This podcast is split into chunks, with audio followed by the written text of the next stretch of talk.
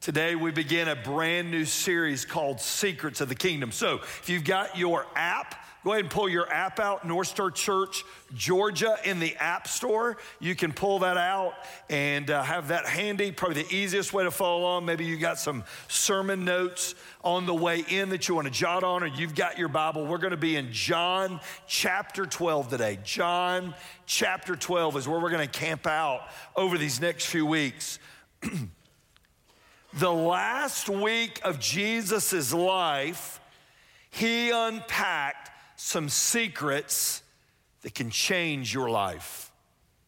In fact, I would tell you, for some of you today, you won't remember a whatever it takes announcement because you're gonna meet something way bigger today.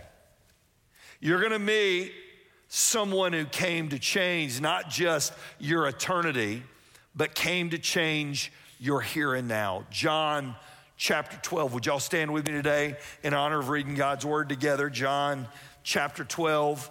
We know this Jesus is three years into his ministry, and he turned his face to Jerusalem. So, before we read all this, let me tell you this. He knew what this week would cost him. He knew. It wasn't like anything that's going to happen in this last week is catching him by surprise. He knew. He knew what was to come. He knew the pain that was in store. And he knew you were worth it. That day, as this group of people assembled on this first day of the last week, John 12, verse 12. And the next day, the news that Jesus was on the way to Jerusalem, what's the next word? Swept through the city. Literally, it's the talk. He's coming to town. Jesus is coming. So it's a big deal. It's like a political grassroots groundswell, and it was tangible. You could feel it, you could sense it, you could taste it. That Jesus was on his way in, verse 13. Or I'm sorry, the end of verse 12. And a large crowd of Passover visitors were there. They took palm branches.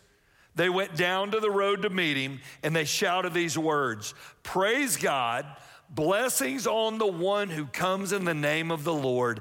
Hail to the King of Israel. In fact, some versions may say it Hosanna, Hosanna. Literally means, Lord, save us now. That's what it means. So as Jesus entered the city, the groundswell of support was saying, we need you to be you and to be the king now. That's what's going on in this story. Verse 14. But Jesus found a young donkey and he rode in on it, fulfilling the prophecy that said, Don't be afraid, people of Jerusalem. Look, your king is coming riding on a donkey's colt. All right, time out not a war horse of a military commander, but a donkey's colt.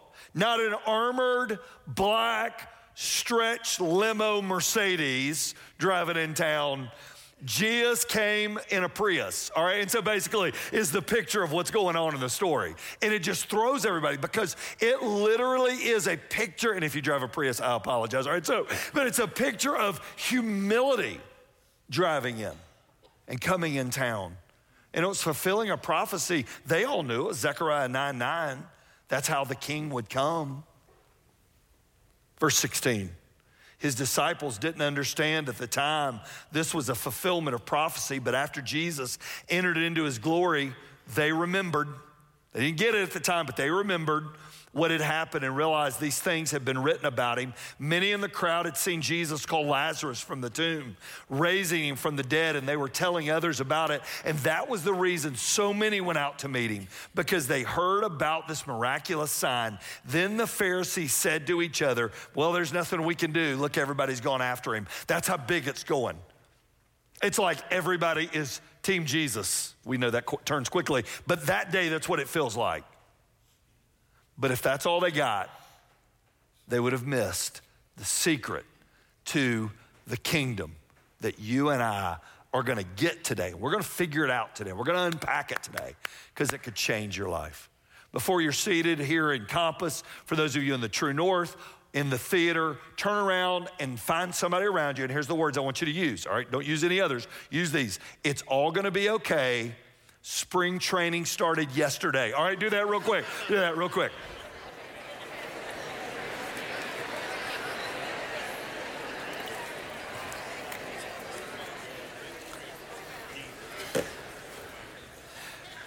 There's hope that there's heat to come. Can I get an amen on that? Man, oh man, oh man. All right, so let's, if you got your outlines today, here's, here's what everybody wanted back during this time. They wanted Jesus to come rule, and here's your first blank an earthly kingdom. That's what they wanted. The disciples wanted it because they'd had a cabinet position. The people wanted it because they were sick and tired of Roman oppression. They wanted a new king. They didn't want to answer to Rome anymore. Really, and they didn't, not only the oppressiveness of the Rome rule, but the oppressiveness of the religious institution of the day. They wanted something new. They wanted Jesus to have an earthly kingdom. Then, take his throne, take his spot, then, because it would have helped them, but it wouldn't have helped you your eternity would look the same, meaning you would have missed God because he ruled then, not now. Does that make sense to everybody? They wanted an earthly kingdom. They Jesus, and listen, it wasn't like Jesus had hid this from them. He had told them over and over and over, this is not why I'm here. My kingdom's not of this world. And they're like, yeah, yeah, yeah, yeah, we get that. But do it now, right? And so I'd like to sit on your right. I'd like to sit on your left. In fact, that was a mother's request for her two boys. That would be embarrassing. All right. And so, but that's what they wanted. They wanted it here and now. Here's the secret of the kingdom. Jesus came to rule in my heart. That's the secret of the kingdom. The secret of the kingdom is your heart and my heart. Don't miss that. This last week happens because of your heart and my heart. That's the secret.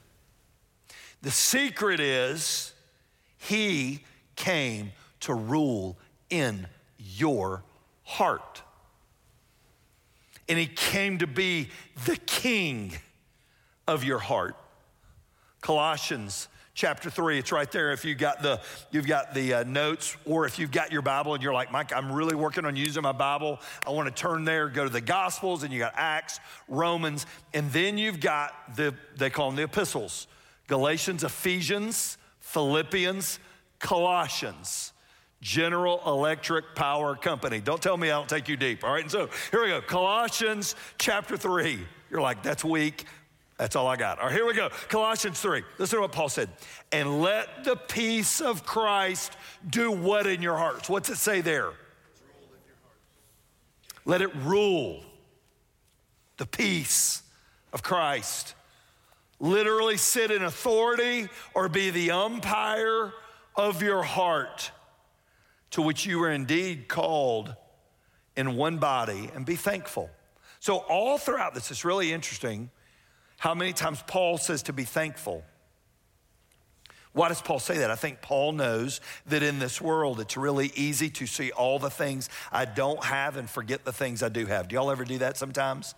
Any of y'all ever get in one of those moods where it's all about you and life's all bad and you don't have anything? Any of y'all ever do this or is it just me? And, and then all of a sudden you're like, man, I have a lot to be thankful for. I have a lot to be thankful. That's what Paul is saying, verse 16. And let the word of Christ, let the word of Christ What's the next word? In you, richly teaching, admonishing one another in all wisdom, singing psalms, hymns, spiritual songs with thankfulness in your hearts. And whatever you do, in word or deed, do everything in the name of our Lord Jesus, giving thanks to God the Father through him. So, what does Paul tell us about the secret of the kingdom, about our hearts? Number one, I must receive the peace of Christ. To write that down. I must receive the peace of Christ. Going to church, coming to North Star does not give you the peace of Christ. It gives you a peaceful feeling, but it does not give you the peace of Christ. and let the peace of Christ rule in your hearts. When do I get the peace of Christ? Here's the word I want you to write down. We're going to unpack it. It's the word surrender. When I surrender my heart. Because until I surrender, I sit in rule of my life. My will is best, my wants are best.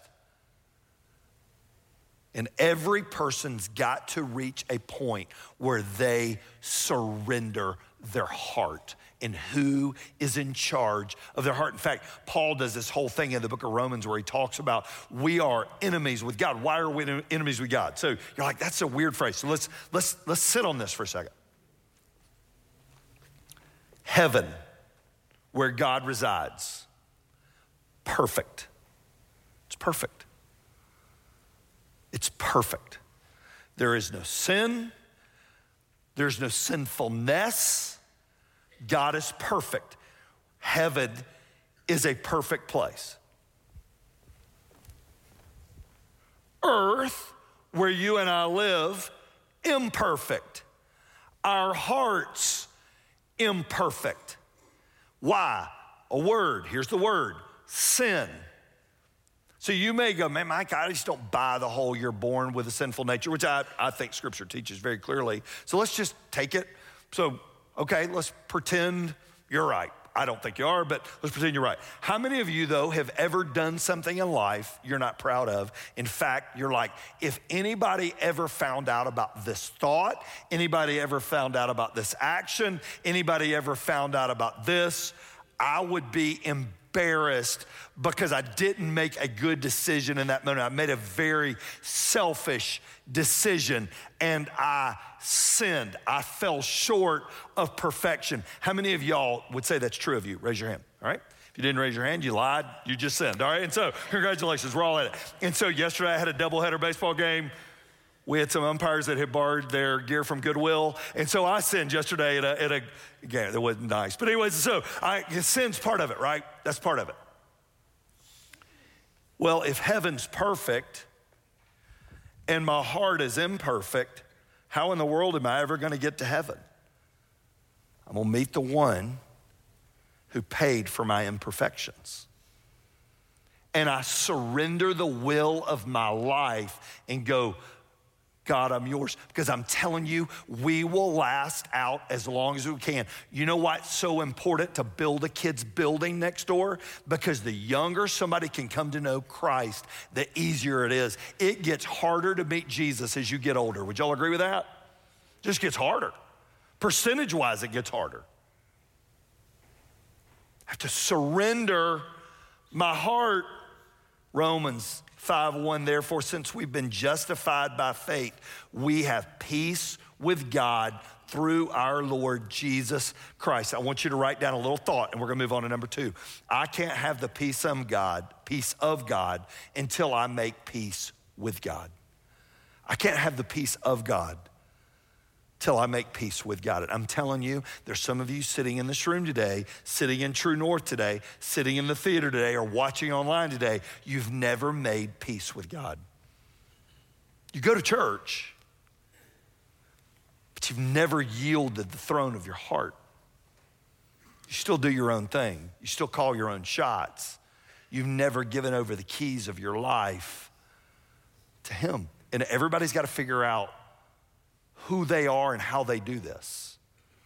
Number two, not only do I receive the peace of Christ, I must prioritize the word of Christ and let the word of Christ dwell in you richly. So here's what that means. I want you to write under number two. We're gonna We're to Ackworthize it, all right? So let's, let's put it on, put it on a, a shelf we can all get. It means he makes his home. He gets mail at our address. It's not a place I visit, it's a place I live. For some of us, we've yielded our heart to him, but Monday to Saturday, we do our own thing. We're never going to experience God's richness and fullness till we go, I want to dwell, I want to saturate myself in you. What I listen to, what I watch, what I read. I wanted, if I can't, so would you call a dwelling somewhere you visit once a week? No. Your dwelling is where you laid your, lay your head down at night. If he is going to dwell richly, here's what it means it's day by day, moment by moment. I had a, a baseball coach on my Monday call. He called me and he said, Mike, it's so hard because on Monday, I get it. On, on Tuesday afternoon at four o'clock, when we're playing somebody, I, I, lose my memory of why I do what I do. And so he keeps a, he keeps a, a, a laminated card, old school laminated card in his pocket to remind him that who he is at four o'clock on Tuesday is as important as who he is at eight o'clock on Sunday morning. Does that make sense to everybody? That you dwell richly his word makes its home in you. For some of you, you've joined the team, you've gotten the uniform, but you've never experienced what it's like to play the game. Do you know why? Because you've stayed where he's Sunday king, Monday to Saturday, you're still the king. And Paul goes, That ain't, that's not to be. There's more. The song we sang earlier, you were made for more. I must prioritize the word of Christ. I've got to saturate myself in Him. And so I'm just gonna tell you for me, I don't know if you know this. So if you're new to North Star, man, I sort of like sports. I don't know if anybody know this or you figure this out, but I don't get better listening to sports talk. I just don't. It's great, love it, but if I saturate myself in that, I probably don't get as much as if I saturate myself in Him. Digging deeper. Quiet time, spending time with the Lord, praying. You're like, Mike, I don't even know where to start. You write on a card today, help me. We will help you. We will personally help you begin this journey. You can go to our, our um, app, go to Digging Deeper. It's a day by day, breaks down the sermon day by day. And they, our writers do a phenomenal job writing that out. I must prioritize the word of Christ. Does he matter to me? So, Ann and I were married on October the 26th of 1991. If the only days a year I celebrate Ann our, our anniversary and her birthday. How many of you would say that's probably not enough to build a great marriage? If you would agree with that, raise your hand. If you didn't agree with that, you need to come see me, all right? So the answer that, no. Well, it's a, it's a day by day journey, right? It's a day by day journey. Number three, and I must do it all in the name of Christ. And I want you to write this in. I want you to get this. And I want you to get my heart.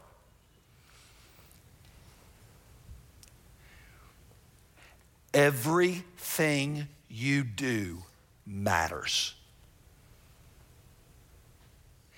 Everything you do matters. Everything you do matters. How you work matters.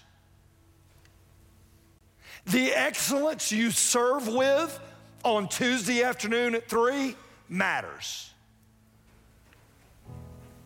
How you treat the kid at Starbucks matters.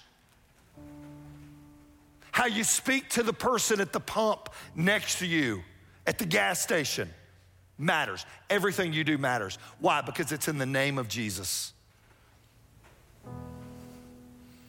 What kind of real estate agent you are, what kind of vet you are, what kind of doctor you are, what kind of teacher you are, what kind of coach you are. When you're standing in the bullpen with a kid, it matters. That conversation that day matters. It's not a Sunday deal, it's an everyday deal.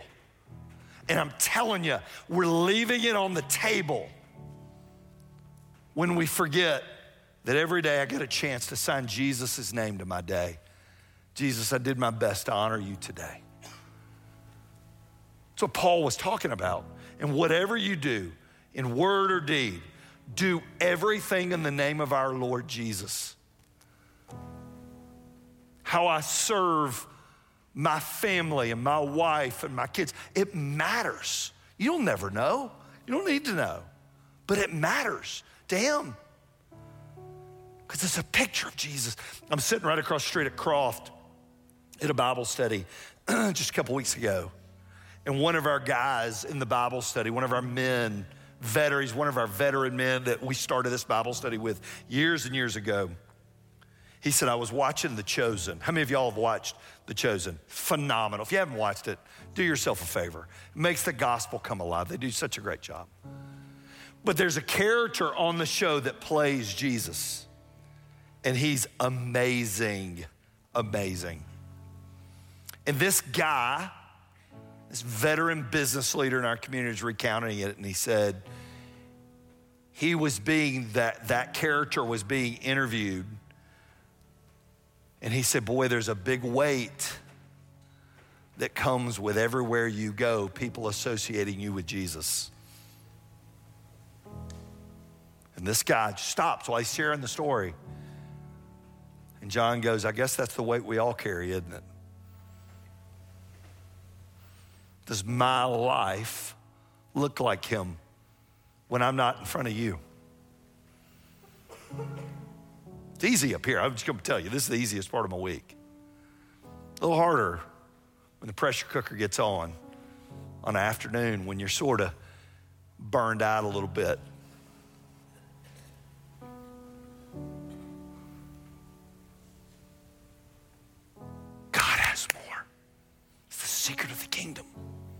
When I let Him rule and reign in my life, it could change everything. This morning, I got in late last night from a, a long day of baseball. This morning, I got up early to get ready to come here. I was fired up, getting ready to share with you about the day. And I do a daily devotional in YouVersion. Uh, I'm doing Max Lucado right now, and I love Max Lucado. He's just a great writer. And this was my morning. This is what I read at 5 5:05 a.m. this morning. Each of you should lead a life stirring enough to start a movement. We should yearn to change the world. We should love unquenchably, dream unfalteringly, and work unceasingly. We should close our ears to the voices of compromise and perch ourselves on the branch of truth. We should champion the value of people, proclaim the forgiveness of God, and claim the promise of heaven. And we should lead a life worthy enough to cause a movement. Would you pray with me?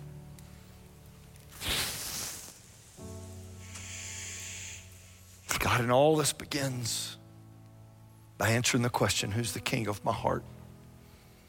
I just have a strange feeling.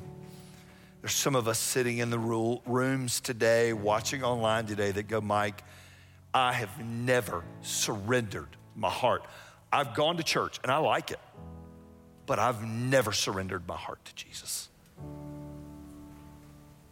Right where you are, would you just tell me today, God, you have my heart? Jesus, you have my heart. I yield to you. I yield to you. I surrender to you. Would you tell him that today? Jesus, I surrender to you. Step in my heart. If you prayed that prayer with me today and you surrendered your heart to Jesus today, if you'll take that little card out and just say, put your name on there, put a cell phone, email on there, check the box, I accepted Christ, you can go online and do it. Welcome home. Others of you, though, you've done it. But it's not changed your Monday to Friday. Today you go, I want him not only to be the king of my heart for eternity, I want him to be the king of my heart every day. Would you just take a second and talk to the Lord right where you are?